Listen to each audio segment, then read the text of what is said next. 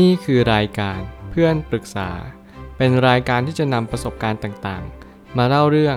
ร้อยเรียงเรื่องราว ให้เกิดประโยชน์แก่ผู้ฟังครับ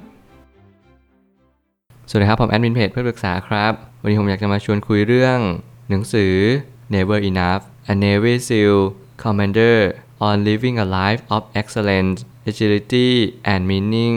ของ Mike Hayes ผมติดใจหนังสือเกี่ยวกับการที่มีคนที่เขาเป็นนักปฏิบัติ นักรบ รวมถึงทหาร สิ่งที่คนเหล่านี้ได้รับจากประสบการณ์ของชีวิตของเขาเนี่ยมันส่งผลทำให้ชีวิตคนคนหนึ่งเปลี่ยนแปลงไปอย่างสิ้นเชิง ไม่ว่าจากคนที่ฟังรวมถึงชีวิตของเขาเอง แน่นอนทหารหรือชื่อเรียกว่า Navy SEAL เนี่ยผมเชื่อว่าเขาไม่ใช่ทหารธรรมดา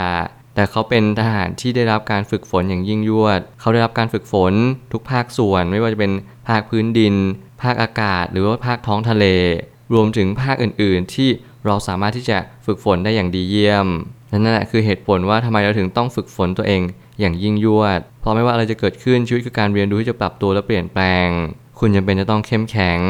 ความเข้มแข็งนี่แหละจะเป็นตัวนำไปสู่ความสำเร็จอย่างแท้จริง ต่อให้คุณเจออะไรอุปสรรคมากแค่ไหน ขอให้คุณระลึกรู้อยู่เสมอว่าทุกคนล้วนจะเจอปัญหาทั้งนั้น ไม่มีใครไม่เจอปัญหาและเขาก็จะเก่งขึ้น มันไม่มี มันมีแต่ว่าเราเจอปัญหา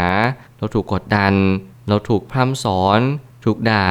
ถูกว่าถูกเตือน ทุกสิ่งทุกอย่างเนี่ยมันหล่อหลอมให้เราเป็นคนที่ดียิ่งขึ้น ถ้าเรามีจิตใจที่ดี เพราะมีหลายคนที่โดนกระทำแบบเดียวกัน แต่เขาก็กลับแย่ลง เพราะเขาไม่เข้าใจคุณค่าแท้จริงของชีวิตว่าชีวิตนั้นคือการบ่มเพาะ การฝึกปือ และการฝึกฝนตัวอย่างยิ่งและหนังสือเล่มนี้จะมาตอบโจทย์เราว่าให้เราเปลี่ยนตัวเองเป็นทิศทางใด เพื่อให้ชีวิตดียิ่งขึ้น ตามแบบฉบับของทหารคนหนึ่งที่เรียกว่าเป็น Navy SEAL ผมมาตั้งคำถามขึ้นมาว่า การพัฒนาของชีวิตที่ไม่มีวันสิ้นสุด คือการบอกกับตัวเองว่าไม่มีวันพอเขาว่าไม่มีวันพอคือไม่พอต่อการเจอปัญหาชีวิต และไม่พอต่อการต่อสู้กับทุกสิ่งอย่างเขาว่าไม่พอในคำนี้มันไม่ได้หมายความว่าเราไม่พอใจกับชีวิตของเรา แต่มันหมายความว่าเราไม่พอต่อการต่อสู้กับชีวิตของเรา เราจะไม่หยุด เราจะไม่นิ่งเฉย เราจะไม่เพิกเฉยต่อการพัฒนาตัวเองอย่างยิ่ง และนี่คือเหตุผลของชีวิตว่า เราจะต้องเติบโตเท่านั้น ไม่มีทางอื่น มื่อไหร่ก็ตามให้เราเจอทางตันเราต้องหาทางอื่น ถึงแม้มันจะเป็นทางตันเราก็ต้องต่อสู้ยิบตา อย่าปล่อยให้ตัวเองพ่ายแพ้ ความพ่ายแพ้นี้สามารถพ่ายแพ้ได้ แต่เราก็จะเป็นต้องยืนหยัดต่อสู้ต่อไปล้มแล้วรีบลุก ลุกแล้วเดินต่อไป นี่แหละ คือความหมายอันแท้จริงของชีวิตที่เป็นนักสู้ หน้าที่ของเราทุกๆ คนก็คือ เราจะไม่ได้เป็นนักสู้ด้วยกันทุกคน แต่เราทุกคนต้องสู้ชีวิต เราทุกคนอาจจะไม่เป็นอาหารเนวิซิล แต่เราทุกคนก็ต้องฝึกฝนตัวเอง ให้พอเหมาะพอควรต่อสถานที่อันเหมาะสม ผมเข้าใจดีว่าแต่ละคนเจอครอบครัวที่ไม่ได้เลือกสรรบางคนเป็นลูก บางคนเป็นหลาน รวมถึงบางทีเราเลือกเพื่อนเลือกแฟน เราไม่สามารถจะร่วงรู้ได้เลยว่า คนเหล่านี้เขาจะมาช่วยหรือว่ามาทำลายเรา หน้าที่เราก็คือค่อยๆเรียนรู้ศึกษา อะไรที่แก้ได้ก็แก้ อะไรที่แก้ไม่ได้ก็ปล่อยไป ปัญหาในชีวิตมันเป็นเหมือน สิ่งที่มาเป็นบทเรียนให้กับเรา มันคือสิ่งที่พร่ำสอนเป็นเหมือนครูคนหนึ่ง มันอยู่ที่เราฝึกฝน มันอยู่ที่เราฝึกปลือ ถ้าเกิดสมมติเราไม่สนใจมันหรือเพิกเฉยมันไป มันก็จะมาทำลายเราในอนาคตอย่างแน่นอน สังเกตว่าทุกคนที่ผ่านมรสุมชีวิตมาไม่ว่าจะเป็นเพราะอาชีพ สายงาน หรือว่าสิ่งที่เราไม่คาดฝัน คนเหล่านั้นจะมีประสบการณ์ในชีวิตที่สามารถมาบอกต่อให้คนอื่นได้ และนี่ความเป็นจริงว่าทุกอย่างในชีวิตที่เราเป็น มันคือประสบการณ์ที่เราจะต้องตกตะกอนรวมถึงตกผลึกมา ความทรงจำของเรามันมีความหมายมากกว่าที่เราคิด คนอื่นที่เขาเดินทางเดียวกับเรา หรือคนอื่นที่เขาพยายามจะมาเดินทางเราเนี่ยเขาก็จะสาะแสวงหาข้อมูลก่อนว่าเคสตัดดี้ของชีวิตใครหลาย ๆ คนบนโลกเนี่ยมีใครที่คล้ายคลึงหรือตรงกับเราหรือเปล่า บางครั้งเนี่ยเราก็ต้องสาะแสวงหาบางอย่างเพื่อให้เราเข้าใจตัวเองมากขึ้น ไม่ว่าจะเป็นการบ่มเพาะตัวเอง การลองผิดลองถูก การล้มลุกคลุกคลานแน่นอนว่ามันไม่มีใครที่จะประสบความสำเร็จเลยโดยทันที ไม่ว่าคุณจะทำอาชีพอะไรหรือประกอบการงานอะไรก็ตาม นั่นคือสิ่งที่คุณต้องรู้ให้ชัดว่า คุณจะได้อะไรกลับมาจากสิ่งที่คุณทำสิ่งสิ่งนี้ แน่นอนว่าการกดดัน การบีบคั้นให้ตัวเองเนี่ยต้องถูกกระเทาะออกมาจากเปลือกที่มันห่อหุ้มเราไว้ มันต้องใช้อุณหภูมิต้องใช้แรงกดดันอย่างยิ่ง และหน้าที่เราก็คือค่อยๆ เข้าใจตัวเองมากขึ้นว่าตัวตนที่แท้จริงของเราคืออะไร character เรา identity เรา สิ่งที่เราเป็นในทุกๆวันเนี่ย มันหล่อหลอมให้เราเป็นคนคนหนึ่งที่ดีกว่าเดิมหรือแย่กว่าเดิม เราจำเป็นจะต้องรู้ชัดให้ได้ เพื่อเราจะได้สาะแสวงหาว่าตัวเราจะไปอยู่ตรงไหนของโลกใบนี้ ความมั่นใจในตนเองเป็นจุดเริ่มต้นของความเข้มแข็ง แต่ความเข้มแข็งไม่ได้เป็นจุดเริ่มต้นของความอ่อนน้อม จงเป็นคนที่มีความอ่อนน้อมเพราะนั่นคือความสมดุล มีหลายคนที่มีความเข้าใจในเรื่องความแข็งแกร่ง กับความแข็งกระด้าง แตกต่างกันอย่างสิ้นเชิง ความแข็งแกร่งในที่นี้คือความแข็งแกร่งแบบเรามีความเข้มแข็ง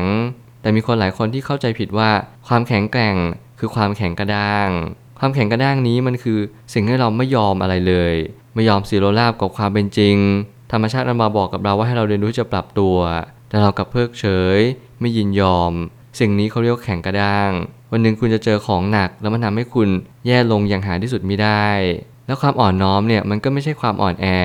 มีหลายคนที่คิดว่าเฮ้ย การยอมคนเนี่ยมันทำให้เราดูแย่ แต่ผมเชื่อว่าการให้เรายอมบางสิ่งเนี่ยหรืออ่อนน้อมต่อบางสิ่ง มันจะช่วยให้เราผ่านพ้นอุปสรรคไปได้ง่ายกว่าเดิม ถ้าเราต่อสู้กับทุกสิ่ง เรายืนหยัดแล้วแข็งกระด้างกับทุกสิ่งทุกอย่างเมื่อนั้นเราจะไม่เข้าใจชีวิตว่าชีวิตของเรากำลังจะบอกอะไรเราบางอย่าง เพื่อให้เรามีสติตื่นรู้และเข้าใจว่าสิ่งที่เราทำเนี่ยควรจะเปลี่ยนหรือหันเหวิถีทางไปได้แล้ว อย่าดึงดันหรือทู่ซีกับบางสิ่งที่ไม่ใช่ทางของเรา อะไรที่ไม่ใช่ทางจงเข้าใจและปล่อยวาง วันนี้คือสิ่งที่เราทดลองทดสอบมาอย่างดีแล้ว ถึงแม้เราจะไม่เดินไปสุดทาง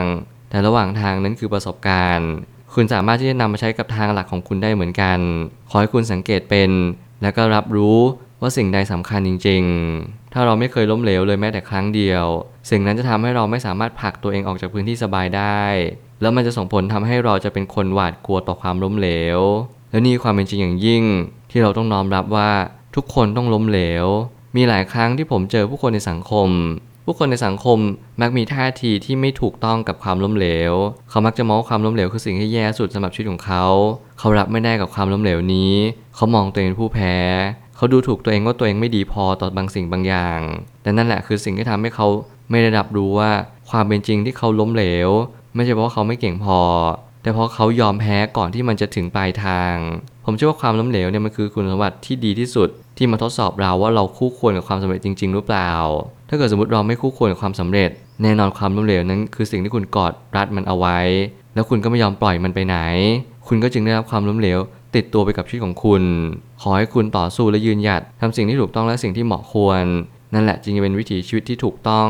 ตามคำลองของชีวิตที่ทุกคนควรจะเป็น แล้วสิ่งนั้นจะมาช่วยให้ชีวิตคุณดีขึ้น ตามลำดับ สุดท้ายนี้ ทางที่ง่ายกับทางที่ยาก มันจะอยู่กับเราทั้งชีวิต แต่เราสามารถเลือกได้ว่าให้ทางยากเกิดก่อน หรือให้เกิดที่หลัง ซึ่งผลลัพธ์ทั้งสองทางนี้ย่อมแตกต่างกันอย่างสิ้นเชิง เมื่อชีวิตคือการเลือกสรรเราสามารถที่จะเลือกได้เลือกในสิ่งที่เราเจอ ว่าเราจะรับมันหรือเปล่า หลายครั้งที่เราเลือกทางง่ายก่อนแต่แน่นอนผลลัพธ์ปลายทางนั้นเป็นทางยากเต็มไปหมดเลย ผมไม่แนะนำในการให้ทุกคนเลือกทางง่ายก่อนเสมอ เพราะทางนี้ไม่คู่ควรกับชีวิตของเราจริง ๆ ทางที่ยากคือทางที่ challenge เรา มันเป็น hard zone มันคืออุปสรรคขวากหน้ำรวมถึงมันเป็นสิ่งที่เราทุกคนเกลียดกลัวมันมากที่สุดก็คือความทุกข์ แต่เมื่อไรก็ตามให้เราเรียนรู้ความทุกข์ เรารู้ทุกข์ เราตระหนักรู้ต่อความทุกข์ ความทุกข์นั้นก็จะเล็กลง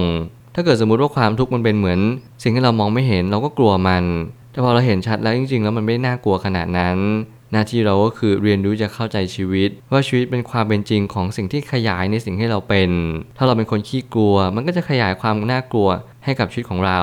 ถ้าเกิดเราเป็นคนที่ไม่ค่อยกลัวอะไรมีความกล้าหาญเด็ดเดี่ยว มันก็จะขยายความกล้าหาญเด็ดเดี่ยวออกมาให้เราเห็น